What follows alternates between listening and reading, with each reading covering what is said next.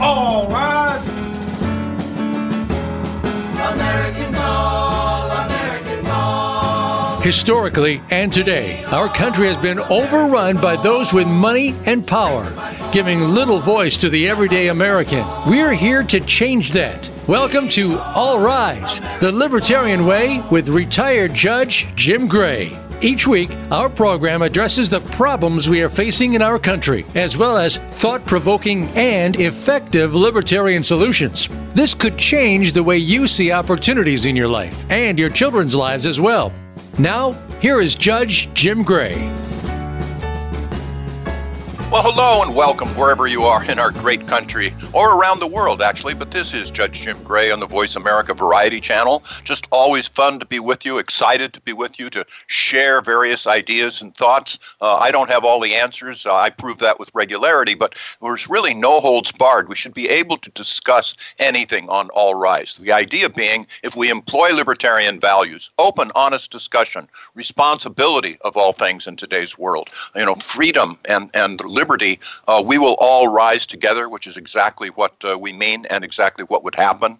I, I truly believe that this victimization stuff going on around our country today is a trap. You know, oh, poor me. Oh, it's your fault. Oh, help me, give me this. If it worked, I'd be in favor of it, I suppose. But it does not work. What works is responsibility uh, and everybody having equal opportunities and the rest. So I'm proud to say that we have someone with us as a guest today. His name is Jeremy Cohen, otherwise known as Spike Cohen, and he has been nominated to be the vice presidential candidate for the Libertarian Party, along with uh, our presidential candidate, Dr. Jo Jorgensen. Uh, we actually interviewed Jo Jorgensen on All Rise. It was broadcast on the 1st of May, which was of this year, right before the convention, which was virtual over the uh, Memorial Day weekend. And so we were the first virtual uh, campaign convention in history, as far as I know. And then she was just recently, again, after she was nominated, we had her back as a guest last October 21st. And now we have Jeremy Spike Cohen, an articulate young man who is actually, as I understand it, because we're taping this show, uh, this is August 22nd that we're taping it. He's on a bus caravan tour through Des Moines, Iowa, uh, and uh, the rest. We'll get we'll get the lowdown. But but Spike, welcome, congratulations. You're our standard bearer, and uh, welcome to All Rise. Uh, thank you, J- uh, Judge Gray. I'm I'm honored to be on the show, speaking with my uh, one of my contemporaries, someone that I, I get to do what you did eight years ago, as it were true enough. Uh, it was exciting. It was also frustrating. It was one of the most exciting and similarly frustrating experiences of my life because I thought then, and I, I still think, Spike, that we were the most qualified people running in 2012. I oh, think easily. Dr. Jo yes. and you are the most qualified people running for our country, unification as well. But uh, get ready, it's, it's going to be difficult to get the traction that we need. But uh, the ball's in your hands, and we know it's in capable hands. So tell us a little bit about yourself. Uh, tell us about your background, and also throw in there this is called a compound question in court, but throw in also when and why you became a libertarian. Who is Jeremy Cohen? Absolutely. So, uh, folks, thanks for tuning in. Uh, my name is Spike Cohen. I'm uh, running with Jo Jorgensen uh, for president, vice president uh, on the Libertarian ticket. Uh, a little bit about myself. I am. I was recently described as a serial entrepreneur. I never actually used that term, but I like it so much I'm using it now. I actually started a, a web design company back in my teens in, in 1999, and I, I grew that into a, a fairly successful company uh, over the course of nearly 20 years. Uh, and three years ago, I uh, decided to retire from web design so I could focus my life full time on spreading the message of liberty, talking with everyday Americans across the country uh, about the issues they faced, and, and presenting libertarianism as a as you know as a way to be able to solve the problems and to to ameliorate the problems that they're uh, that they're facing. And to that end, I became the host of My Fellow Americans and the co host of the Muddied Waters of Freedom and the co owner of Muddied Waters Media. Uh, and after speaking for a few years with uh, Americans from all walks of life, all across the uh, all across the country, and even in other countries as well, um, when I spoke to them, I kept hearing the same things over and over again. They were frustrated with how things were going. They were uh, they realized that they had no real viable option for getting making things better with Republicans and Democrats. They increasingly recognized that it was the Republicans and Democrats working together to make our lives harder and harder uh, and to make it more and more difficult for us to to thrive and to prosper. And that there needed to be a viable option. And when they heard libertarianism as that option, uh, they had these aha moments, these light bulb moments of realizing that this intuitively made common sense. And I realized that I wanted to be able to apply that on as wide of a stage as possible to spread the message of liberty, to share a message of applying the ideas of self-ownership and non-aggression and bodily autonomy uh, to the greater body politic, so we, that we could change the cultural conversation in this country and uh, and actually start seeing the electoral wins that come from having the cultural wins of, of changing the conversation. And so to that end, I decided to run for the nomination for vice president with the with the Libertarian Party. And on the strength of my demonstrating to the delegates my ability to reach out to disaffected voters, people who have never heard our ideas before, and bring them into the fold as libertarians, they decided to pair me with uh, Jo Jorgensen in that effort. And I believe that the delegates made a fantastic choice. Well, indeed so. I, I, subscribe to that as well. Uh, we all know, Spike, that you worked really hard for securing the nomination for vice president. But once you secured it, just what went through your mind? I, I remember what went through my mind, but but uh, when I did it in 2012, what were your thoughts when they finally said you are our nominee for vice president of the United States of America? It's interesting because I'm talking with someone who went through this exact same thing, uh, uh, and so when I when I was sitting there because this was in, on Zoom, right? Like it was an online convention. So I'm sitting there in in our guest room where I do where I do my shows, and uh, with my AV setup, and and I'm I'm you know hearing uh, Chairman Nick Sarwark announce that I'm the the winner of the the nomination, and uh, my it, my very very first thought is. Okay, hopefully they'll let me sleep tonight because I literally hadn't slept in like two days.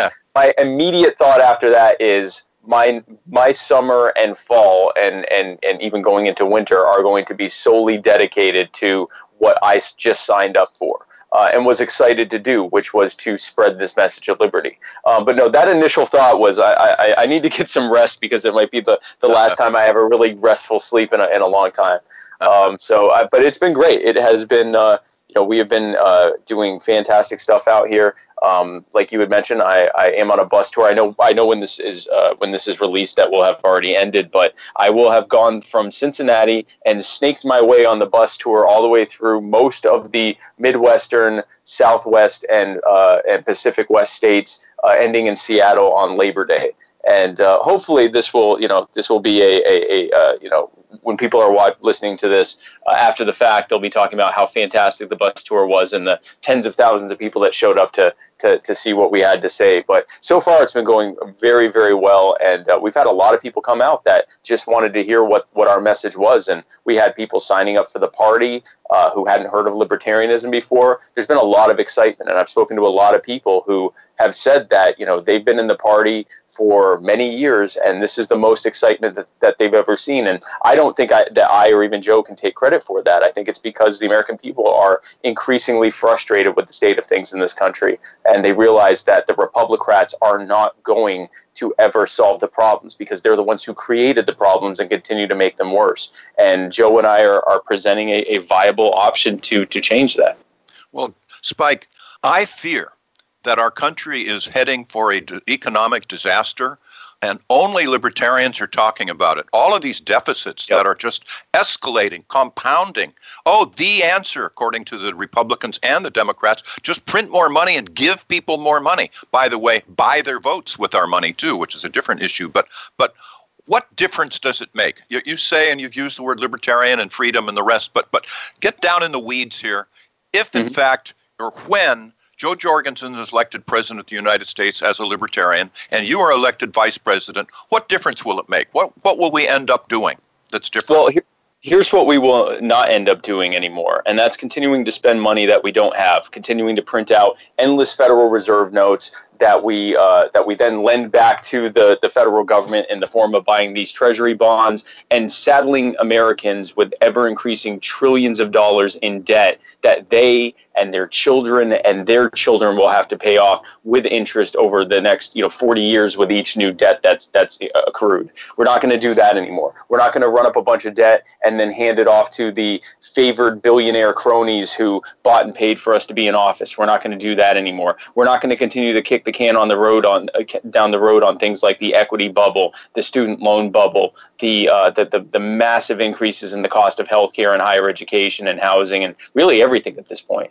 That's what we're not going to continue to do. We're not going to continue to spend money we don't have to try to push things just outside of our term of when we have to you know worry about getting reelected and leave it for someone else to solve some other politician to solve some other generation to solve uh, we're not going to allow continue to allow uh, the uh, the entitlement bubbles to continue growing without uh, resolving and addressing the core problems with Social Security and Medicare and protecting the people who are currently on those things while allowing for people to opt out of it so that we can move away from these bad pyramid schemes that were created and, and move towards a more sustainable system. Uh, getting government out of the cost, uh, uh out of uh, getting government out of healthcare uh, so that the cost can go down. There was a recent study that showed that 75, as much as 75% of the cost of healthcare was nothing but just the cost of compliance with all of the various red tape and bureaucracy and, uh, ta- and taxes and mandates that are in Medicare, Medicaid, and government mandated insurance. And to be clear, that's not the cost of providing those services. That's the cost of hiring all of the administrators and doing all of the red tape work to prove that you're complying with all of these different regulations. When you go into a hospital and there's one doctor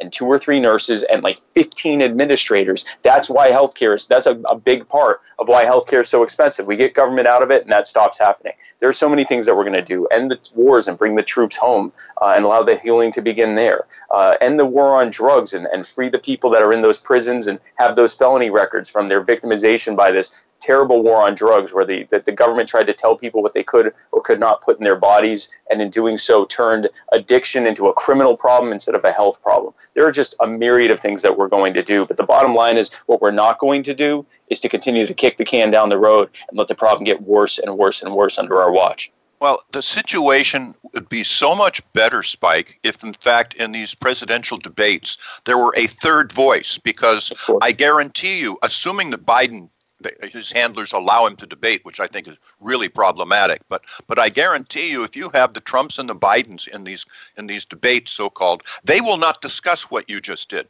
They will they will ignore it. They will make platitudes. But but having that third voice, just like when Nick Sarwark actually was running for for mayor of Phoenix. Uh, there was a three way debate. And when he was there, the other candidates were required to address these issues. When he wasn't there, of course, they ignored them. So, so I, I think that's critically important. By the way, before we go further, uh, when I was in, in uh, at UCLA, I had a fraternity, and our fraternity advisor was a guy named Spike Tatton. And he got his nickname because he used to play a lot of volleyball, and I guess he was good spiking. But how did you get the name Spike? Just interested. Oh, my uh, my my version of getting Spike is nowhere near as uh, as as masculine as that. I, I so just to put it in perspective, I, I named myself Spike when I was three. So just keep in mind this this is the mind of a toddler when we're talking about how I got my name. Uh, I actually, as a three-year-old, was taken by my parents to see the My Little Pony movie, and there's a, there's a, a character on there, a purple dragon named Spike, who saves the day at the end of the movie. And I fell in love with the character and said my name was Spike. And my parents let me call myself Spike because they figured it was a phase. And I'm now 38 years old and uh, it's pretty sure that at this point I'm, it's going to be sticking. So uh, it's, it's, nowhere near as cool of a, of a story, but uh, but yeah, I, I, was I was a kid, and uh, you know I was actually a toddler, uh, and named myself Spike, and it, and uh, it just kind of stuck, and it ser- it served me well because people remember me because of my name. I, I disagree with you entirely. You are the person that's going to save the day, and you're going to earn that title oh. gloriously in this coming election. So that's that's the deal. That's that's. I like that. I like that. So this is my character arc. I, I named myself after a, a you know a, a, plot device character who saves the day, and then now I get to fulfill that role with uh, with Jo. I like it's that. Mandated. I'm gonna I'm gonna say that from now on. Yeah. you betcha. You betcha. You heard it here yeah. second. So you know I I have found could I put a label on each of my podcast episodes and I'm not sure yet what I will, but probably saves the day will be one of them that on this. But when I include the word libertarian in just the heading, the listenership goes up. People are interested in the word libertarian, interested in what we do. And I can also say, and I, have mentioned this a lot on All Rise Spike, but maybe you haven't heard it, that I have written a musical called Convention, The Birth of America, and it's about the Constitutional Convention, 1787, which was just a, a brilliant brilliant job. But but I found that all 55 delegates who were there, they bickered, they debated, they thought about lots of things. The thing each one of them believed was the most important function of government was protecting our liberties from the encroachment of government. And that's in liberty, libertarian. And I am convinced that our founders would take up arms against what we're doing now. We don't seem to care about our liberties. We are the ones that do, not for some form of philosophical reason, but it works. It's who we are, it's in our bloodstream. So uh, uh, carry that mantle forward, saving the day. Uh, and uh, about individual liberty, uh, I said at the opening that if you get into a victimization mode, oh, poor me, you know, your whole attitude changes. You're going to be reliant on the government. And as Henry Ford said, not my favorite person in the world, I think he was anti Semitic, but he said anyone that feels they can thrive by relying on the government should talk to the American Indian. I mean, look what it's done for them for 180 years. So, so these are the things that we stand for, and you are carrying that ball. Uh, liberty counts, does it not? It absolutely counts, and and I've whether I've done ta- I've done talks uh, with Americans of of every walk of life. I've gone to college campuses, both in person and online. I've spoken to people at gun rights rallies. I've spoken to lockdown protesters. I've spoken to Black Lives Matter protesters and Black Panthers. Uh, I've done uh, door knocking tours in housing projects. And what I have seen from Americans from all walks of life is a growing frustration, not with the fact that government isn't giving them more things, but the fact that government has set up a series of barriers and burdens and impediments that make it increasingly difficult for them to actually be able to thrive. Whether they're talking about the lockdowns that destroyed their livelihoods and their careers and their small businesses, whether they're talking about the um, whether they're talking about police brutality, which makes them scared to live in their in their own communities, whether they're talking about uh, in the housing projects, the biggest thing they talked about. I went there to talk about criminal justice and uh, the war on drugs. They wanted to talk about occupational licensing, the fact that almost every single one of them had a side hustle where they were trying to get ahead in life, but they couldn't really grow the business too big because they couldn't afford the cost of all the licensing and fees, so they were having to do it under the under under the table, and so they had to keep the business just small enough so that the police wouldn't come and and you know take all of their all of their stuff with civil asset forfeiture for illegally operating a business. And this was stuff like you know mowing lawns, cutting hair, uh, food service, catering, trimming trees, trimming trees, all that kind of stuff. And you know here you have government. It, these are people in housing projects that I had people volunteer to me. I never brought up welfare. And they'd say, I don't want to live on welfare. I want to grow my business, but I can't. And I don't have, you know, $25,000 to go to school for, for, for two years to learn to do something I already know how to do. And, uh, and, and I don't have the credit to get a student loan. And I don't have the, you know, the, the thousands of dollars for licensing and everything else. So I just kind of do it under the table. So here are people that, if left to their own devices, would grow themselves and their, their loved ones and their communities out of generational poverty, and instead they are being kept intentionally in that poverty so that they can be kept reliant. Harry Browne said it best government shows up, beats you up, takes your stuff, gives you some of it back, and says, if it wasn't for me, you wouldn't have some of that stuff back. Well, no, if it wasn't for you, I wouldn't have had half of it taken from me and be all beaten up by you. I know I just butchered his quote, but the, the bottom line is that if government simply got out of the way, most of these people wouldn't need help in the first place. They're not they're not there because they're lazy. They're not there because they're uniquely unable to thrive. They're there because they're in a situation where because of the barriers and burdens put in place, they're not able to be able to thrive. And those barriers are getting so bad now that it's not just the poor being affected by it. We now see with the student loan crisis that it's now middle class families that are increasingly unable to thrive in this economy that the Republicrats have created. So no, it's absolutely about individual liberty. When we have a system whereby the people that are in charge can take from anyone whenever they see fit, that is going to lead to harmful and abusive and inequitable outcomes. Because if I can take from you and everyone listening whenever I see fit, I'm not going to be a good steward of what I have because I can take more from you whenever I want. And you aren't going to be a good steward of what you have because you know I can come and take it from you whenever I want. And the system that the Republicrats have set up is a system whereby they presume the authority to take from us whenever they see fit. We should not be surprised that the outcomes from that are so harmful and abusive and inequitable. Truly so. Thomas Jefferson said after the passage of the Constitution that we're going to need to have a bloody revolution every generation to keep right. the vested interests at bay. Fortunately, the Constitution makes the revolution not have to be bloody. But Spike, how long has it been since we've had a political revolution in our country? Probably the 18 late 1850s when the Republicans took over from the Whigs. And look at the vested interests today. You know the various public employees unions. The Republicans are the vested interests. The Democrats are the vested interests. Exactly. You need to shake that up. Have, uh, by the way, when I talk with young attorneys, I tell them the most important part of sp- public speaking is showing your audience you believe what you're saying. Spike, you have convinced me that you believe what you're saying. You've convinced our audience as well, and well done. You just you're an articulate young man. You see things from a different perspective. We all do. I'm a lot older than you are. But let me ask you and have our listeners answer this question. Have you ever seen a time in which the government got involved in the marketplace in which the the prices did not go way up and the quality of the goods and services go way down. We've seen that in healthcare. We're going to talk about that a little bit more. We're certainly mm-hmm. seeing that with regard to education. We're seeing that with regard to these licensing. Have you ever, could you dream up a circumstance in which the government gets involved in the marketplace, in which the quality goes up and the prices go down? Because I cannot. I, I, certainly couldn't, and it's not because of the the politicians. You know, we're often told by Republicans and Democrats uh, that well, we just need the right people in charge. It's not the people; it's the system itself. When you have a system whereby there is a massive uh, gap between those who are making the decisions and those who are having to pay for it, you are going to have uh, harmful outcomes as a result of that because that's not naturally how people interact with each other. So there are many different layers as to why government systems don't work. There's the coercion aspect where people are being forced into things that they wouldn't have otherwise chosen. There's the inefficiency aspect where you have these massive bureaucracies that have to be created to try to to try to uh, just procure the different things that are needed. Uh, you have the price disruptions that are happening because there's no price equilibrium. We see that with healthcare and education, higher education especially.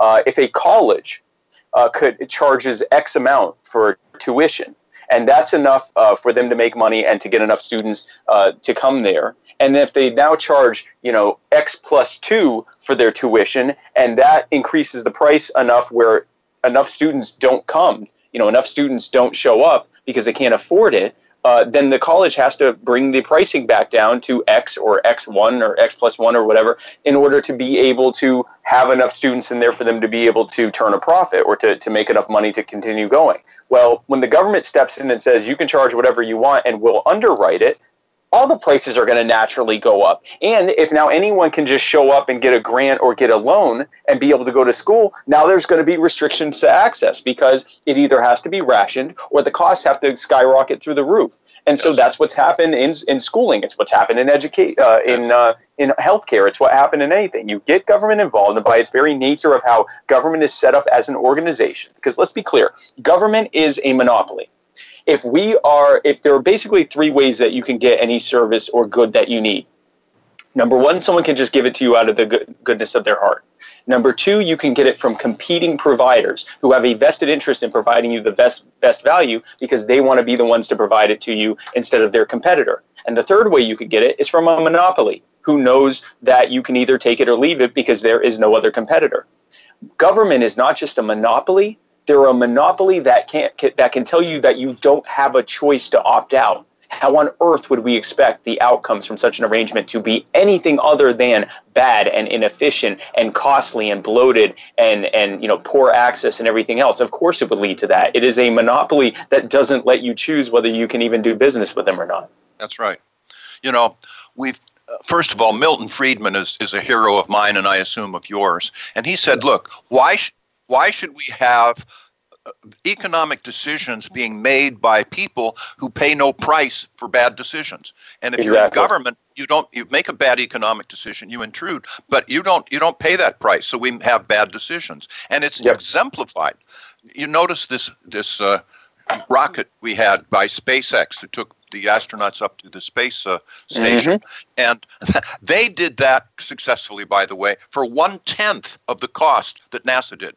And they were talking with one of NASA's ex engineers about that. And he said, Well, I came out to NASA with this great idea of bringing back the booster rockets and having them be retrievable. And, and NASA said, Well, what do we want to do that for? And, and our suppliers, they're on a cost plus basis. So if we reduce the cost, that means that we reduce our, our uh, exactly. Uh, profits. So we had Exactly. every incentive to have the prices go up, the costs go up. But in the private market, the incentives are reversed. So again, that's you, you speak it well, and there are all kinds of examples about that. And and uh, we just need to bring competition. I assume that you have a cell phone. I assume everybody listening has a cell phone. Was that cell phone created by government? No. Had it been, it would be three times the size, one quarter of the compet- of uh, the capability, and probably cost ten times as much. It's the Exactly. private sector, the competition that works, and bring competition back to the healthcare agency, bring competition back to the schools. We will get excellence, and that's exactly where our libertarians will take us. And people are beginning to understand that. Spike, your boots on the ground, but but people are beginning to, to pick that up, are they not? Yes, I'm seeing it more and more uh, every time that I go out, and not just on, on in person, but on social media as well. People are getting, uh, especially now that so it used to be that ideas like liberty and uh, and freedom and individual uh, you know determination were politicized because the Republicans used those talking points, even though they never actually followed through on them. They used those talking points. But now, thankfully, that Donald Trump has completely abandoned any concept of limited government or personal responsibility or anything else, and has become a full bore uh, you know right wing populist. Now now increasingly Americans are able to talk about these ideas without it being a politicized thing. Oh, well, you just sound like a Republican. Well, no, I actually sound like a libertarian. But the beauty of it is that now an increasing number of Americans can talk about things like the fact that government is making things more difficult, the fact that government is not a good way to do things, the fact that government leads to harmful outcomes, the fact that every one of their major complaints is coming from some kind of uh, abuse or excess of the state or government. Um, and no, it is we, we're seeing it every day and, and it is becoming increasingly our challenge is no longer convincing people that our ideas are the best ones. Our idea is getting around the crony corporate media and the government blockaders in, in the ballot access to be able to get our ideas in front of people. But once we get our ideas in front of people, we win. Yes. Here, here. In fact, uh, hear ye, hear ye is one of my favorite sayings. But uh, but there we go. Well, we're going to take a break and uh, kind of rejuvenate here because there's a lot going on, and we're going to continue this. But Spike Cohen, our Libertarian candidate for vice president, when we come back from our little break, uh, we're going to discuss: Had you been vice president when this COVID 19 virus situation came in. What would you and Jo Jorgensen, President Jo Jorgensen, President Dr. Jo Jorgensen, have done differently? And, and we're going to come back and talk about that after these messages. So please stay tuned. Come back with us.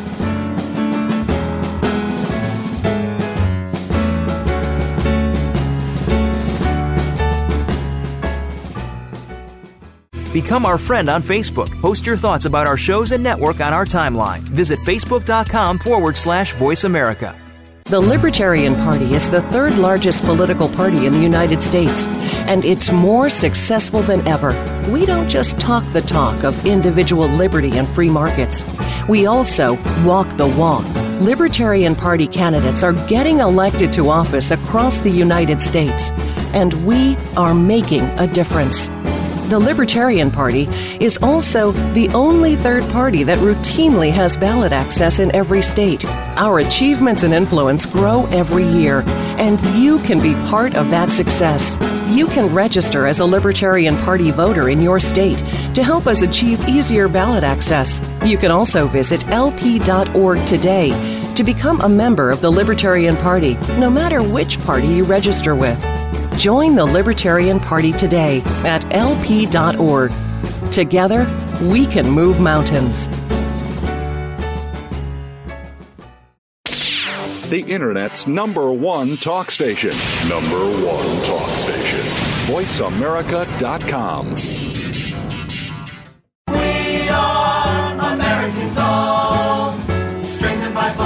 You are listening to All Rise, the Libertarian Way with retired Judge Jim Gray. To find out more about Judge Gray, visit judgejimgray.com. That's judgejimgray.com. Now, back to All Rise. Well, welcome back. This is Judge Jim Gray along with my esteemed guest, uh, Jeremy Spike Cohen. Again, I'm proud to say, uh, is the Libertarian candidate for vice president, uh, along with Dr. Jo Jorgensen, our candidate for president. It would make a huge difference. And I can tell you, I've written about this recently, but wouldn't it be nice to vote in favor of, vote for someone instead of against someone? There's so many people that are going to vote against Trump, so they vote for Biden, or against Biden and they vote for Trump. But uh, I tell you, it's just a satisfying thing to vote in favor of good people, people that speak to you, speak for you. And I can tell you that President Trump has done some things I agree with, but he does not speak for me. He never has. He just is an embarrassment with regard to the things that he is saying and many of the things that he is doing. And I think that, well, I'm not going to get into Joe Biden but uh, or Kamala Harris either. The, the, voters will find out enough on that. But but before we get into that, Spike, you want to hear about the the epitome of, of silliness. I have a friend who actually purchases apartment buildings, and he was telling me that he has instructed his agents when they're showing the various apartments for possible lease. He says, do not use the term master bedroom why? Well, because it implies master and slave. So we call it the larger bedroom. And you can't use the term walk in closet today. Well, why would that be? Oh, because some people are in wheelchairs so they can't walk, and I don't want to offend anybody. And then I saw recently, hey, you know this store, the Cracker Barrel? Maybe they're going to have to change their name in today's times. I mean, we're really, really out there in, in these, these things. But, but, uh, I didn't get the obligatory chuckle from my guest, but but one way or the other, we'll we'll. No, I, I did, I did. You, yeah, you must not have heard the chuckle. I did. I did chuckle. I will say I've heard the master suite thing, and and I, I've heard more and more that they call it en suite, which most buyers have no idea what that means. Uh, but they, uh, but I, I, I had not heard the walk-in closet one. Uh, if they try to change the name of Cracker Barrel, the Southeast will rebel because uh, that is that is a staple restaurant in, in, in I live in South Carolina. That would that would definitely lead to some issues. well, okay, and as advertised, uh, the COVID 19 situation, it, it's on everyone's mind. It's been controlling our lives, uh, and we will, we will never be the same. I, I do mediations, private mediations, settlements for people, and uh, I've done them on Zoom. They're really quite successful. I, I've settled eight out of nine cases, and I can tell you, Spike, that I probably never again in my professional life will see an insurance adjuster from Omaha in person. They'll always be there by Zoom. So that'll, that'll change a bit. And certainly the same thing with regard to the National Convention, Libertarian Convention over Memorial Day weekend. But but please, if you had been in office when this was coming about, uh, what would you have done differently? Uh, I happen to believe that the government flat out failed us because one obligation of government is to be prepared for emergencies, and you don't know what or when or where. Could be, you know, an earthquake or a, or a forest fire like we're certainly having in California, or a COVID yep. virus. But but have a plan in effect, and they did not. But but what would what would the Jorgensen Cohen team have done differently as this COVID virus descended upon us?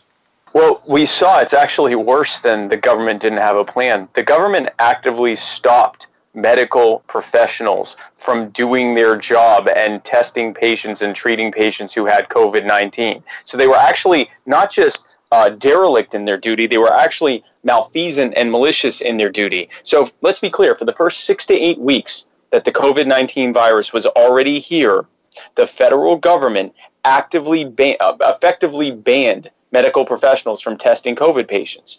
And that sounds like some kind of conspiracy theory, and yet there's all, all sorts of articles about it. This is not a disputed thing. Uh, it is very well known that the uh, CDC was not allowing uh, the hospitals and the, and the medical teams to be able to do it. Now, the, the government doesn't treat anyone. The government doesn't test anyone. The government doesn't actually do any of these things. That's what doctors and nurses and other medical professionals did. In this case, what the government did was told them that they couldn't. You had companies that were making COVID 19 test kits and having to sell all of them overseas and not use them here because they weren't allowed yet. They didn't get approval yet. And meanwhile, the CDC was making, trying, spent nearly two months, like a month and a half, trying to make their own test kits before they finally just gave up and said that they weren't going to work and started letting these private companies sell them here. Test kits that they were already making here and selling overseas finally start selling them here. And now, thankfully, we had a handful of doctors like Dr. Helen Chu in the University of uh, Washington in Seattle Medical Center there,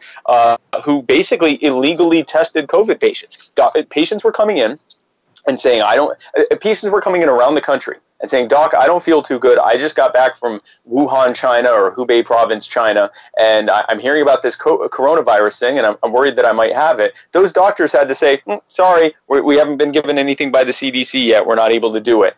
And thankfully, Dr. Helen Chu and some other doctors around the country illegally tested their patients. They got results back that some of them were positive. They went to the Centers for Disease Control and tried to tell them that, you know, it's already here. We need to do something.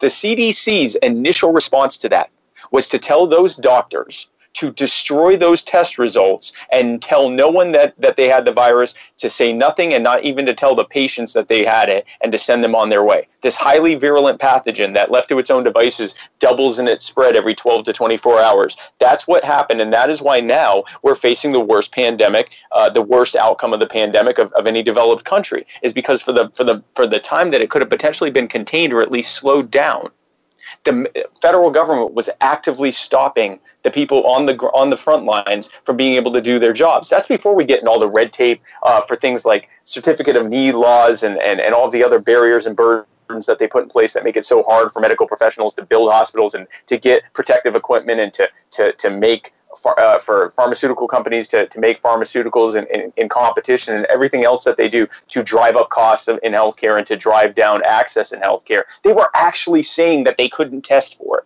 And I mean, that's the most, we won't know how many tens or hundreds of thousands of lives could have been saved uh, by containing this virus back in the first four, formative weeks that it was that the, the virus was here. Um, and then as a result of that, we've seen the lockdowns that have happened and the economic depression that's been created as a result. Entire communities being destroyed by being told that they're non-essential and being told that they can't, you know, that they that they're going to get twelve hundred bucks and that's about it. And and you know they're their kids will get 500 bucks and they may get an extra 600 bucks to their unemployment while they also while the, the same government turns around and gives trillions of dollars in bailouts to the favored cronies who bought and paid for them to be in office, and then sticks the rest of us with the bill for that with interest. We wouldn't have done any of those things. What we would have done is gotten all of those ridiculous regulations and bur- barriers and burdens out of the way. So that when the first patients were coming here with COVID, the medical professionals could have immediately started testing and containing and treating them so that so that this virus wouldn't have spread nearly the way that it did. We wouldn't have politicized things like masks. We wouldn't have politicized things like social distancing. We would have allowed the medical professionals to tell us what is working and what isn't working, and then allow that information to be disseminated to the public so that we can choose to make the best choices for ourselves. That's exactly right. You know, you, have said again so much there, Spike, and I believe that the Libertarian Party is the only political party in our country today that does not want to profit by being involved in government.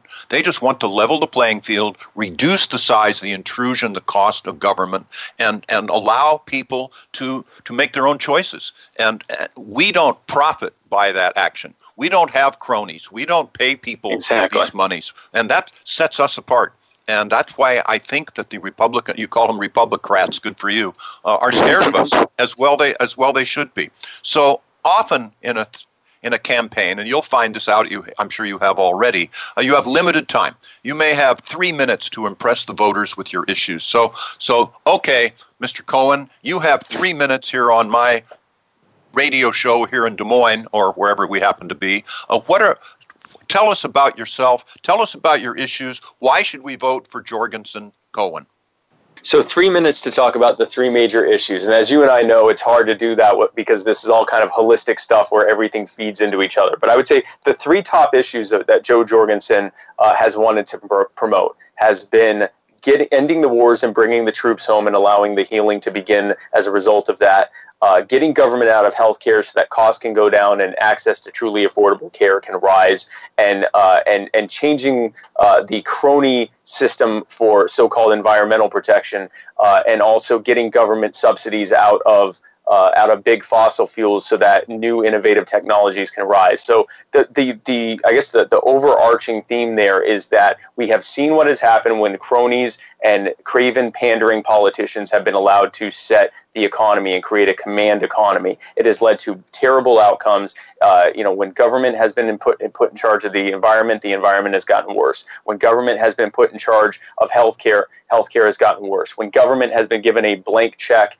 and carte blanche to declare war, or actually not even declare war, but to engage in war anywhere around the world under the flimsiest of pretexts, that's exactly what they do, uh, and we will end all of that. I, am sick of watching uh, millions of Americans signing up to protect and defend the Constitution from all enemies, foreign and domestic, and then being sent overseas to fight on behalf of well heeled military contractors and foreign dictators, and then they're brought, they, they come home and are subjected to the worst form of healthcare in this country, the Veterans Administration. Uh, we will end all of that. We will end the wars. We will bring the troops home. We will get government out of healthcare and allow the cost to go down. And we will get the government out of picking winners and losers in energy and the environment so that our environment can do better and we can have better and more uh, and more innovative and, and, and more environmentally friendly forms of energy. I say with conviction, Spike, and I know you will join me, that the Libertarian Party is the only one that represents the soldiers. Those yes. those young men and women in uniform that yes, if you tell them to go into battle at such and such a place, what's their response? They salute and say yes sir and off they go. They have an absolute right to believe and understand that they're doing this for the, to protect our country, our national interests, our national security. And then when they come home, uh, about a quarter of them that have been to Afghanistan or Iraq have have brain damage, and and it is not treated well. Uh, we have so many advances now in, in medical science, but the VA, I, I, think they do their best. They're not well organized, not well funded. They're just another bureaucracy. But but we are the only ones that represent the military and their families because we're not going to send them into battle uh, willy nilly like we have been. You you know that we've been in Afghanistan since what 2003 okay something like 17 years scott does anyone know spike what the goal is today in Afghanistan. And we're starting to bring these troops home, fortunately, but what's the goal been? Have we reached it yet? I don't even know. I don't think anyone could articulate what a goal would be other than nation building in this tribal area of Afghanistan. So vote for Jorgensen and Cohen, and we'll get some sanity back. We represent the military. I assume I've convinced you, Spike? Have you convinced me that, that we need to end the war in Afghanistan? I came in a little, you know, now now that I've heard it from you, I, I absolutely think we need to we need to do that. We need to vote for Jo Jorgensen. So I, I appreciate you, you you telling me that. No, I listen. We we, we found out in uh, Judge, Judge Gray. I have spoken with hundreds. I don't know how many hundreds of veterans uh, and I would say, I mean, my, my the, the groups that come out to see me at this bus tour and have spoken with me on social media, we are very, very popular with active duty and veterans. And of course, active duty personnel have to be very careful in what they say publicly because they're still active active duty. Um, but I hear it over and over and over again from especially the youngest veterans and especially you know and especially active duty. We signed up to protect America we don't feel like that's what we're doing. And we also often have help. You mentioned traumatic brain injury. So many of the troops come home with traumatic brain injury and PTSD. If they're fortunate enough not to come home in a flag draped coffin, they come home with a lot of different issues, even if it's just the psychological trauma of what they went through over there. Not to mention the immeasurable harm to the people that's happening in the countries that where all this bombing and invading and destabilization is happening. I'm just focusing on the troops right now. And they come home and they are put through not just single payer health care, they're put through nationalized health care. And for anyone who wants to talk about whether or not the government should be in charge of disseminating and providing health care, I would encourage you to talk to a veteran about the kind of care that they're getting. And then we can have a conversation about if the uh, U.S. government is unable to effectively provide health care to a what a, a few million people who, who fought for their country then I would submit that they're not going to be able to do it for 330 plus million people. And we have actually seen that it would actually cost less to simply get, to scrap the VA entirely and simply give the money directly to the veterans to go and get the health care that they need, to go and get the insurance that they need uh, which would allow them to get private insurance, which would lead to far better uh, health outcomes than they would get from the VA, which is the worst rated of, of any system. Uh, and then also, it would save the taxpayers, including veterans who are taxpayers, billions of dollars a year to simply do that. And when I have talked to veterans and active duty across the country, and told them about our plan. I have met zero people who have said that they are against that. Every single person, including a few that actually work in the Veterans Administration, all supported our plan because they are the ones who are experiencing it on the ground every single day and they recognize how harmful it is. And that just feeds into the libertarian idea. When you put government in charge of something, everyone involved gets screwed except the cronies. You know, I think that the biggest breach of contract I can think of is between the federal government and our returning troops with regard to their health care.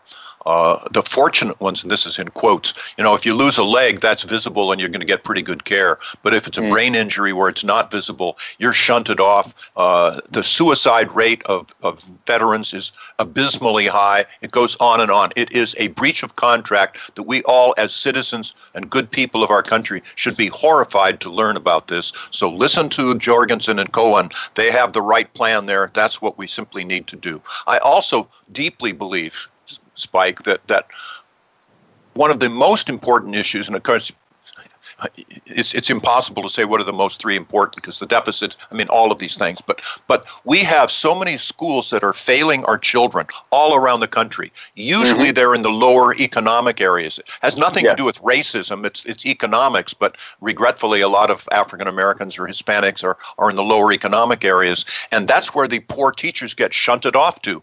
And so they are failing our students. And all of the studies show that if you have quality schools, it doesn't matter the the economics that you're in, all of the students will thrive equally. So you get econ- you get excellence in schools. That's how you can actually meet your your uh, potential. Otherwise, you probably never will. How do you do that? You empower the parents, in my opinion, to choose where their government money is going to be spent for the education of their children. Similar to the GI Bill, by the way, where the GI gets to choose where the government money will be spent. Could be a religious school or a military school, whatever. Uh, and they get to choose there. So, so tell me your views with regard to our schools. We must make a choice. What is the function? What is the purpose of the educational system? Number one, to educate our children, as I say, what a concept. Or number two, to protect below average teachers. And guess what we're doing today? So, what is the Jorgensen Cohen team going to do with regard to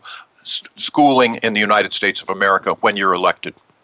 Well, as you mentioned, what our school system, the way that our system is currently set up is the system is set up primarily to protect poorly uh, to protect and, and, and I guess continue to support poorly functioning schools uh, and to also segregate poor people into poor schools based on their on their you know their zip code uh, or what school district that they reside in. And that has led to terrible outcomes in schooling where often uh, and, and, there's a, there's actually a common uh, misconception that uh, there's a huge gap in terms of funding there is a gap in terms of funding between some of the the better performing schools and the the worst performing schools, but it's actually not as bad as one would think it is. The biggest problem is, as you said, the poor performing teachers and the poor performing administrators are put in the poor performing schools. And then it gets even worse than that. The federal government, when they got when uh, what in the 1970s, when they created the Department of Education, uh, they said that they were creating this Department of Education in order to uh, combat what they called a a, a crisis high uh, or crisis low literacy rate and a crisis high student to teacher ratio. And in the last uh, nearly 50 years, they've spent uh, well over a trillion dollars, almost $2 trillion. And uh, in that time, the literacy rate has gone down and the student to teacher ratio has gone up. So they had, and what has also exponentially gone up is the administrator to teacher ratio because yet again government gets involved, creates red tape, drives up the cost of compliance, drives up bloated spending, and leads to harmful outcomes for the people who are trying to get those services, in this case, education. And so uh, our belief is that the government probably is that the federal government should go back to the fact that, it, according to the 10th Amendment, if the Constitution doesn't specifically mention an enumerated power uh, to government, that it should be left to the states or to the people. Federal involvement in education has made uh, the uh, dis, uh, disproportionate outcomes between the different school districts worse, and it's made them worse across the board. Um, and so when I have spoken to people, including Black Lives Matter protesters, speaking to people at housing projects, speaking to really people of everyone, because I mean, e- education is something that affects everyone. Whenever I speak to any parents and I tell them that we're going to take the power and the money and the and the decision making ability and the freedom out of the hands of the politicians and the bureaucrats and the cronies and put it back in their hands in their communities and in their school districts so that the decision making ability and the power and the money is back in their hands where it always belongs. And the decisions can now be made by the parents and by the educators for the betterment of their children. Uh, I have yet to meet many people who have said that they think that that's a bad idea. And I, I know there are certain plans that might be decent transitional steps towards that, such as school choice, which basically ties the amount of money that's funded per student to the child to the child themselves, and then allows the uh, the parent to decide which schools that they go to. Uh, a, long term concern about a program like that is, as we talked about before, you know, I, I, can't think. You asked me if I could think of a of a situation where the government gets involved in something and it leads to anything other than bad outcomes. Long term voucherization of healthcare or education leads to a new type of cronyism where the government is now the main uh, purchaser of a product, in this case, charter schooling or, or healthcare. And that kind of creates a new federal money trough for the cronies to line up to and demand more and more money. We saw it with the, the so called savings that we would get with private prisons. They created these for profit prison systems that would save them money, but then you now have a lobby demanding new and new, more and more laws so that they can fill up their prisons even more. Uh, in the case of, of with education, uh, I think that the best long term goal, even if we have transitional steps in some states like school choice and things like that, I think that the long term goal is to defederalize education and to get the government, get the federal government and their failed plans out of education, get No Child Left Behind out of education, which has been an absolute unmitigated disaster for children and parents, uh, and put the power back in the hands at the local level with students and teachers, and so that they can make the best decisions for their students. Ladies and gentlemen, you're hearing someone that believes in you, believes that you can make a decision for your life, the education of your children, your health care, make a better decision than the government can for you. And, and I, I fully agree. Let me ask you this question, Spike. What is the largest so called company in the world? Do you have any idea what is the largest so called company in the world? And the answer is the United States federal government. It's just unbelievably large. And it's really, really good at one thing. I, I, it's superb at one thing, and that is increasing the size, the cost, and the power of big government. And we have seen that. Spike mentioned the the uh, educational department, the Department of Education, started by mm-hmm. the Jimmy Carter administration back in the early 1970s. And look, education has demonstrably gotten only worse from there. No, get the federal government out of education completely. I, if I could, would probably get the states out of it as well and allow it to be local. Let the school boards and the PTAs and the and the teachers and the, and the parents go and work on this. But it just continues to get larger, and it, it underscores what Ronald Reagan said: if you want to, the closest thing to everlasting life is a government program, and it's just true. you can't get rid of them. So that's that's kind of where we are. You mentioned I was going to go into healthcare. You've pretty well gone through that uh, spike through in this, but but I can tell you that when I was growing up, I was in the first grade. I had nephritis. It was a kidney infection. I'm told mm. the penicillin, which was just developed, saved my life.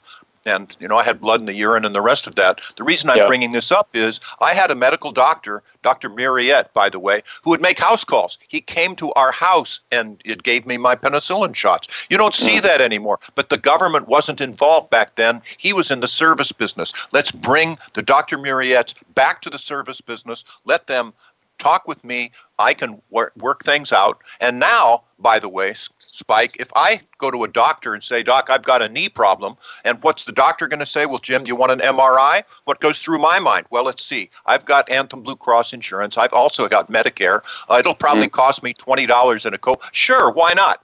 But if I'm paying it myself, doctor, do you want it to me? Do you want to an MRI, what is my response going to be? Well, I don't know, doc. What's it going to show me and how much is it going to cost? If you ask that question today, the doctors don't even know because cost is not a factor in the equation. And guess what? Costs go up. Is that what we've seen in our healthcare system? And is that what you're going to undo when you are elected vice president?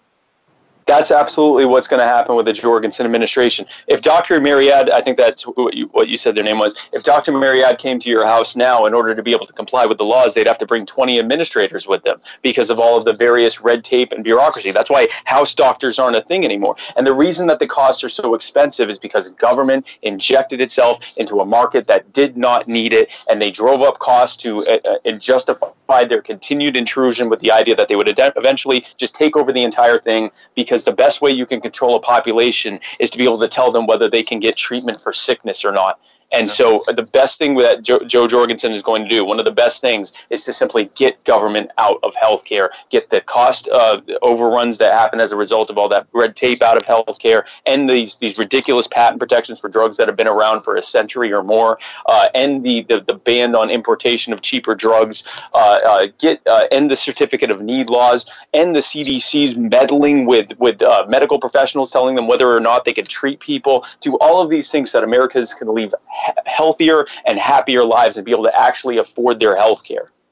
Well, thank you, Spike. I mean, you're just you're right on the money there, and literally and figuratively. But we're thank running you. out of time. If people want more information, where can they go to get this more information on Jorgensen Cohen campaign? Uh, give us some websites. Give us uh, where people can go to donate, to to assist, to pass out the word, because you're right on the money.